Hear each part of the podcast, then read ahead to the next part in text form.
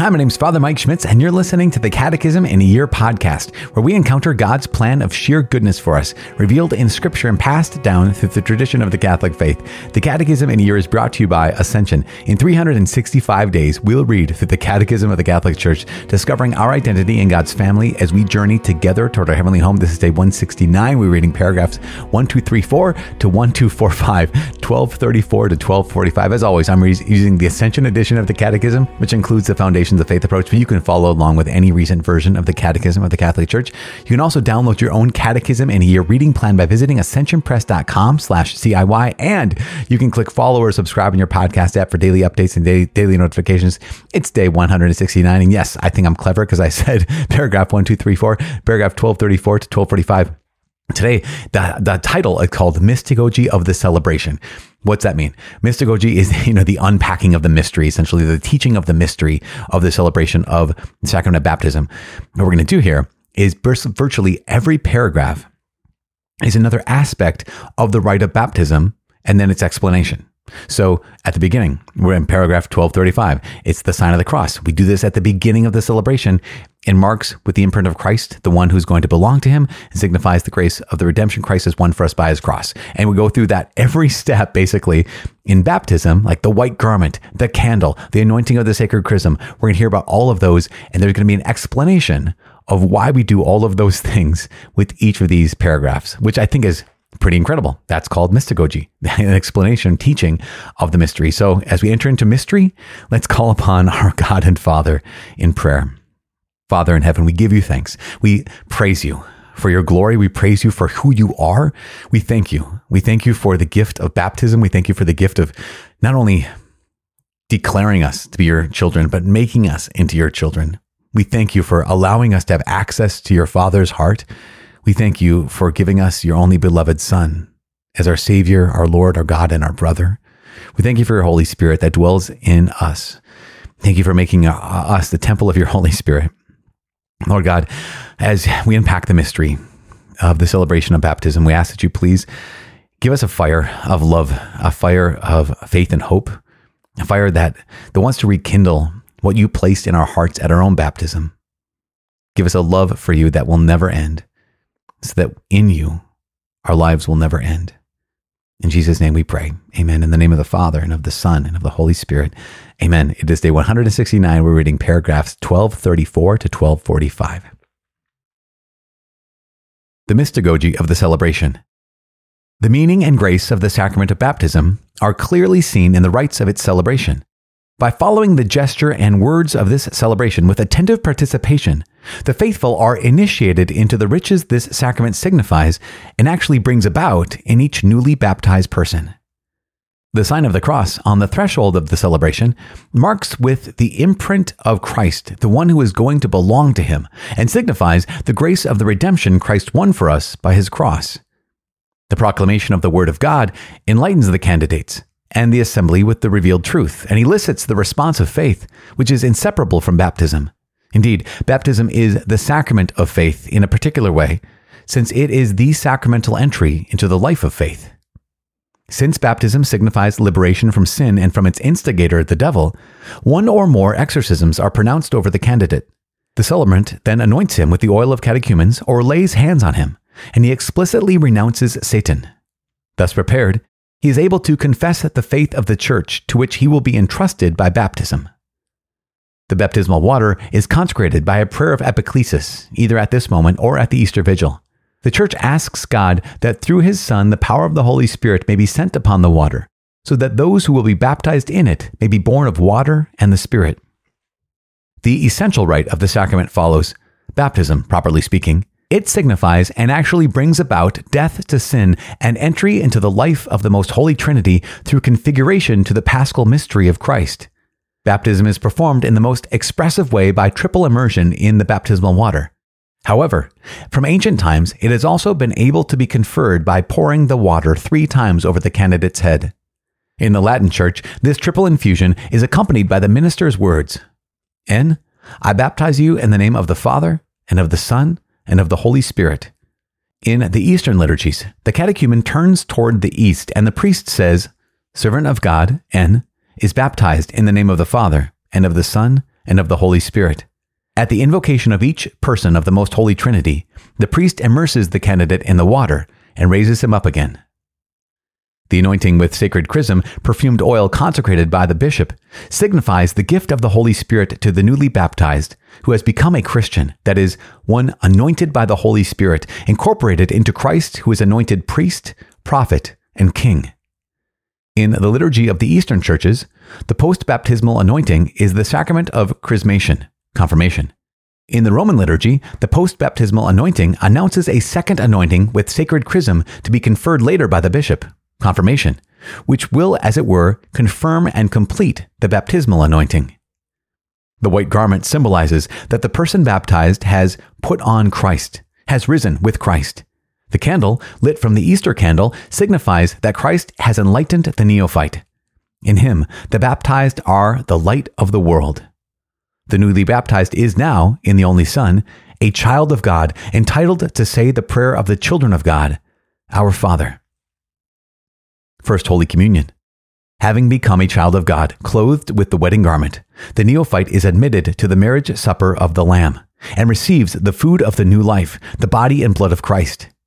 The Eastern churches maintain a lively awareness of the unity of Christian initiation by giving Holy Communion to all the newly baptized and confirmed, even little children, recalling the Lord's words, Let the children come to me, do not hinder them.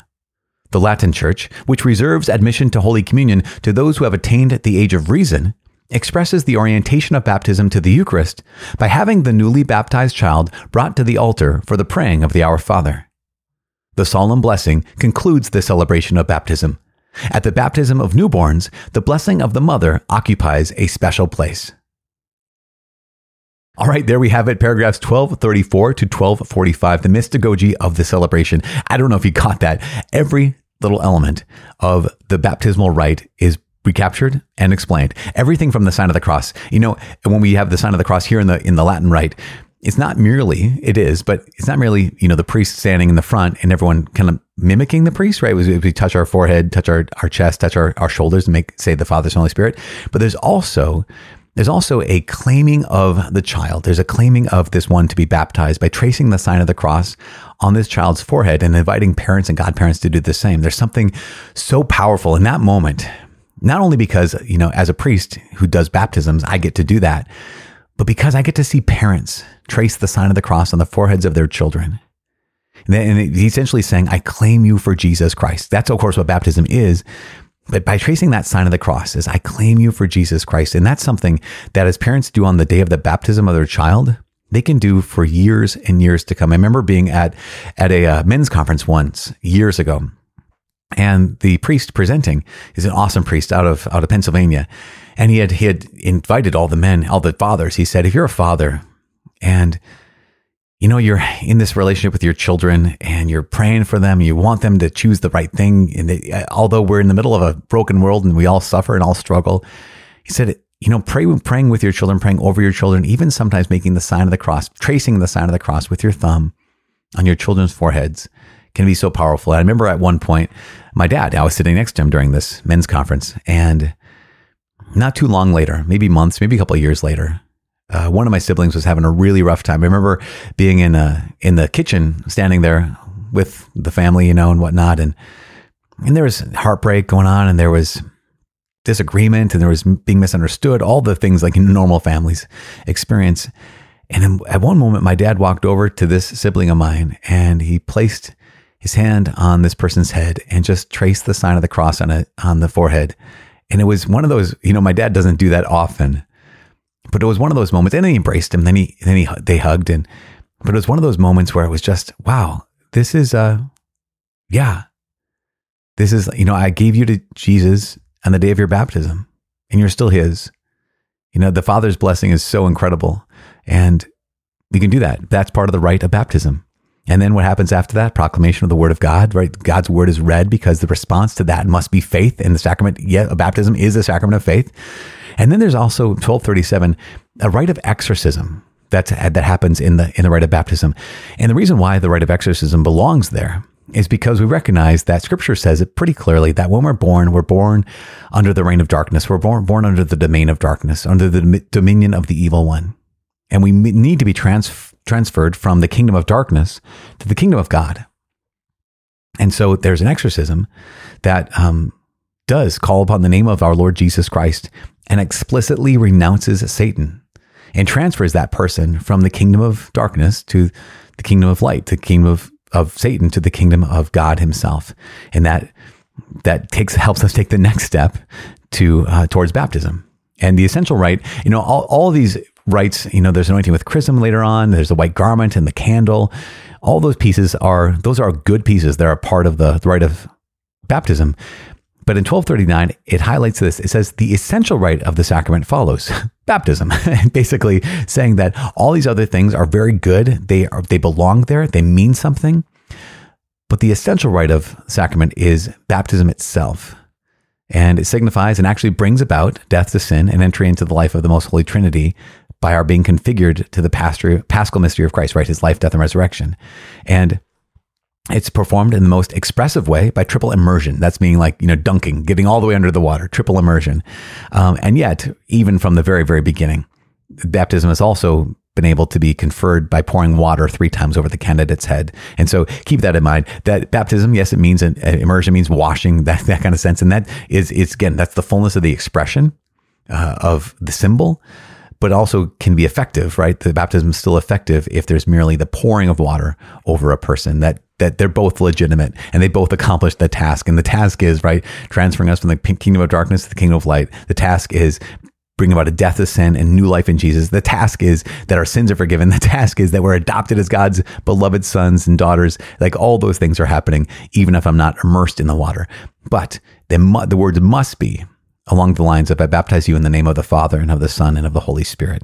In the East, says so and so is baptized in the name of the Father and of the Son and the Holy Spirit. That Trinitarian formula must be there. Water must be there. The intention to baptize must be there. So that is the those are the essential elements of the sacrament of baptism, which I think is just remarkable. But we know that this is the last thing. But that's not the last thing, right? Baptism is just the beginning. Because baptism is just the beginning, the next steps are preparation for First Holy Communion. The next steps are preparation for confirmation. And in the Eastern Church, as we noted, that happens right away, right? In the Eastern Church, someone is a child is is baptized, they're, they're immediately chrismated, right? or confirmed, and they're immediately receive Holy Communion. How do you give a baby Holy Communion? Well, there's a little spoon and there's a whole thing. It's it's beautiful. It's it's wonderful, and it's part of the Eastern Eastern rite in the church, and that's how they do that. Of course, in the West, later on. But that's the this is the big piece is that baptism is just the beginning. It's the beginning of this new life. And the idea, the implication is that after taking this first step, a person would continue to walk, right? After taking this first step, the person realizes, I am not done. This is just the first step. How do I continue to walk as a child of God? And that is the challenge every one of us gets to face every single day. If you've been baptized, you get to ask that question. Okay, Lord, that was not the end.